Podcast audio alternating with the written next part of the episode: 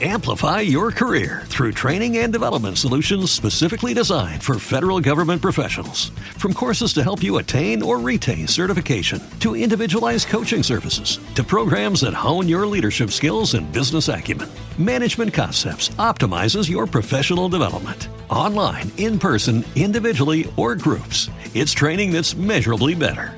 Learn more at managementconcepts.com. That's managementconcepts.com. Bonjour à tous et à toutes et bienvenue sur MLS Africa Plus. Mathieu Lemay avec vous pour faire le compte-rendu de la dernière journée des quarts de finale de la Coupe d'Afrique des Nations 2019 avec tout d'abord au programme la Côte d'Ivoire qui faisait face à l'Algérie. Et laissez-moi vous dire que cet affrontement est, à mon avis, le meilleur de la compétition jusqu'ici, puisqu'on a eu droit à un match où les adversaires se sont rendus coup pour coup il y avait du rythme, des occasions de part et d'autre, de l'incertitude, des petites erreurs techniques, plusieurs chances de marquer et une finale remplie de suspense jusqu'au bout des tirs au but après les prolongations où l'Algérie a réussi à remporter la victoire 5 à 4 au tir au but après un verdict nul de 1-1 au bout des 120 minutes de jeu disputés. Et évidemment, dans un match comme ça où les deux adversaires s'échangeaient les politesses, a commencé d'abord par la grosse entame des éléphants qui avaient laissé sur le banc leur meilleur joueur, Nicolas Pepe. Ça fait d'ailleurs quelques matchs que Pepe était sur le banc. On a l'impression que malgré ses succès à Lille, son style ne semble pas s'intégrer avec celui des éléphants et il a eu du mal lors des matchs de la phase de groupe. Et donc, le sélectionneur ivoirien Ibrahim Kamara a préféré le mettre de côté. Et effectivement, même sans lui, les éléphants ont trouvé le moyen de montrer à l'Algérie qu'ils ne comptaient pas se laisser impressionner. Max Alain Gradel a vu sa frappe solide frapper le poteau à la cinquième minute. Et son coéquipier, Jonathan Kodjia, qui était en feu, mais qui a raté le ballon de justesse à la huitième minute. Pendant ce temps, du côté de l'Algérie, eh bien, eux aussi ont montré qu'ils savaient poser le pied sur le ballon. Riyad Mahrez a provoqué la première alerte à la quatorzième minute, alors que son tir a raté le cadre de peu. Mais quand cela ne six minutes plus tard, à la 20e minute, l'attaquant Bagdad Bounedja, qui exerçait un bon pressing sur le côté gauche, a permis une reprise du ballon de Rami Bensebaini et tout de suite sa passe dans la surface a trouvé les pieds de Sofiane Fegouli, qui a déjoué le gardien ivoirien Sylvain Gbouo. C'était 1 à 0 pour les Fennecs. Mais n'allez pas croire que les éléphants allaient se décourager, bien au contraire. Néanmoins, le gardien Bowo a bien failli placer son équipe en difficulté au retour des vestiaires à la 48e minute quand sa faute au dépens de Bounedja a provoqué un penalty sans conteste, sauf que ce dernier a tiré son ballon en plein sur la barre le score restait donc de 1 à 0, mais ce pénalty raté allait s'avérer un tournant puisqu'une quinzaine de minutes plus tard, à la 62e minute, Jonathan Kodjia est revenu à la charge et il a profité d'un bel effort individuel grâce à une interception de Wilfred Zaha pour se donner une chance de tirer au but et sa frappe du pied gauche a surpris Mboli qui concédait un premier but pour l'Algérie depuis le début de la compétition et là, mine de rien, on a senti que les éléphants ont commencé à y croire, tandis que du côté des Algériens, un petit doute s'est installé. Ce petit doute aurait pu être levé à la 68e minute quand Riyad Mahrez, toujours lui, avait réussi à déjouer Gbouo, sauf que son coéquipier Mamadou Bagayoko est intervenu sur la ligne de but pour repousser le ballon et l'empêcher d'entrer au fond des filets. C'était pas passé loin, mais le score est demeuré 1 à 1 et le rythme du jeu n'a pas ralenti durant les prolongations. Encore une fois, les deux équipes se sont échangées les chances de marquer. La meilleure des chances en prolongation est cependant survenue à la toute fin lors des arrêts de jeu, lorsqu'Andy Delors, qui était rentré en jeu, y est allé d'un coup franc qui a raté le cadre de justesse. Est arrivée alors la séance fatidique des tirs au but pour départager les deux équipes.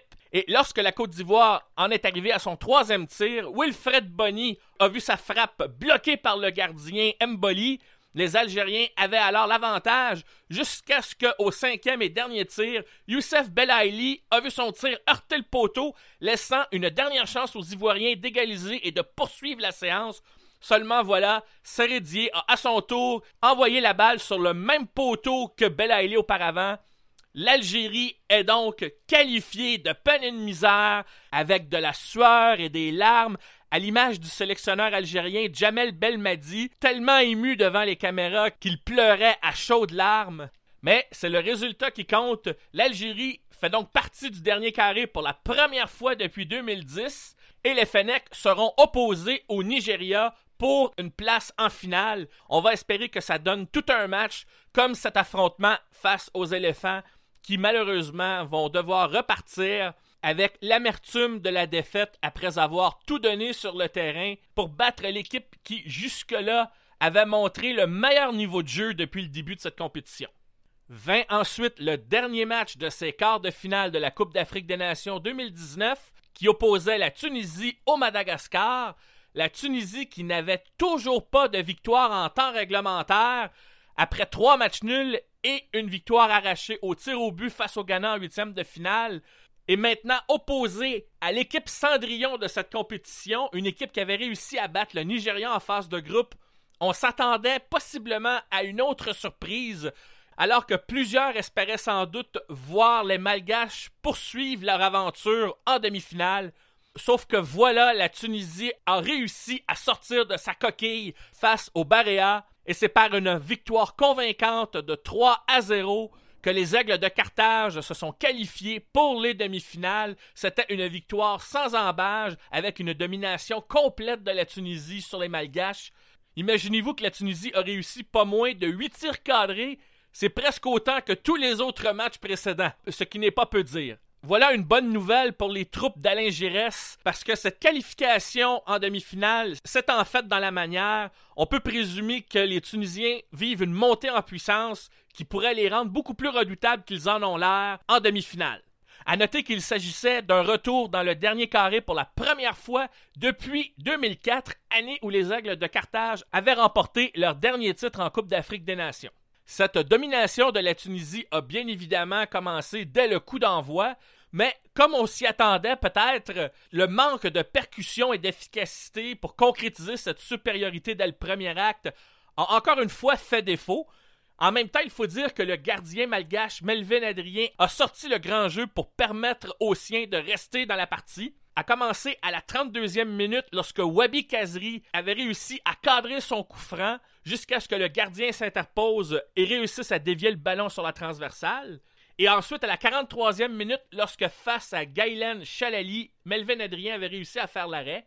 Au retour des vestiaires, Wabi Kazri croyait bien avoir ouvert le score à la 47e minute, mais le juge de touche a refusé le but suite à une position de hors-jeu. Mais les aigles de Carthage ont continué d'appuyer sur l'accélérateur et maintenu le pied au plancher, si bien que les hommes dirigés par Nicolas Dupuis ont finalement cédé à la 52e minute, alors que Youssef Msakni, qui avait été choisi capitaine pour ce match, a servi le ballon plein axe à son coéquipier, le milieu de terrain Ferjani Sassi, qui a vu sa frappe cadrée dévier néanmoins sur les fesses du défenseur Thomas Fontaine pour prendre le gardien Melvin Adrien à contre-pied. C'était 1 à 0 pour la Tunisie. Et pas moins de 8 minutes plus tard, le capitaine et passeur décisif sur le premier but s'est transformé en buteur opportuniste alors qu'il a réussi à récupérer le retour de frappe de Wabi Kazri bloqué par Adrien pour ne laisser aucune chance à ce dernier. C'était 2 à 0 le Madagascar a bien tenté de revenir au score, mais les Tunisiens ont su jouer le contre à merveille et c'est encore Wabi Kazri, flanqué de Naïm Sliti, qui se sont amenés à deux contre un lors des arrêts de jeu. Un contre qui s'est conclu logiquement par un but de Naïm Sliti, qui s'est contenté d'un petit ballon piqué par-dessus le gardien Adrien pour porter le score à 3 à 0, ce qui mettait hélas le mot fin au compte de fées malgache une domination donc des Aigles de Carthage sur les Baréas sans conteste. On peut dire sans se tromper que c'est la première fois de la compétition que la Tunisie a dominé son sujet d'un bout à l'autre du match, elle qui avait été si poussive lors des matchs précédents. On va espérer que cette montée en puissance de la Tunisie se poursuive en demi-finale face au Sénégal. Pour résumer le tout, les demi-finales opposeront tout d'abord le Sénégal à la Tunisie et ensuite l'Algérie face au Nigeria. Ces deux matchs se disputeront dimanche prochain et bien évidemment, nous serons là pour en faire le compte-rendu. Avant de vous quitter, juste vous signaler une autre petite nouvelle. Alors que le sélectionneur de la Tanzanie, Emmanuel Amunike, a été démis de ses fonctions par la Fédération tanzanienne de football, c'est déjà le troisième entraîneur à perdre son poste avant la fin de la compétition.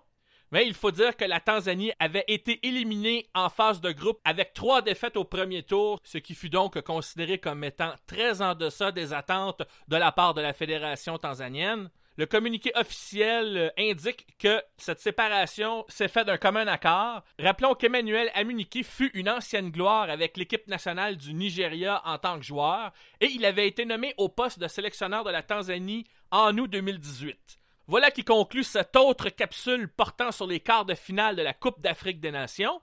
Je vous donne donc rendez-vous dimanche pour le résumé des demi-finales. Ici Mathieu Lemay qui vous dit donc au revoir et à dimanche. Amplify your career through training and development solutions specifically designed for federal government professionals. From courses to help you attain or retain certification, to individualized coaching services, to programs that hone your leadership skills and business acumen, Management Concepts optimizes your professional development. Online, in person, individually, or groups, it's training that's measurably better. Learn more at managementconcepts.com.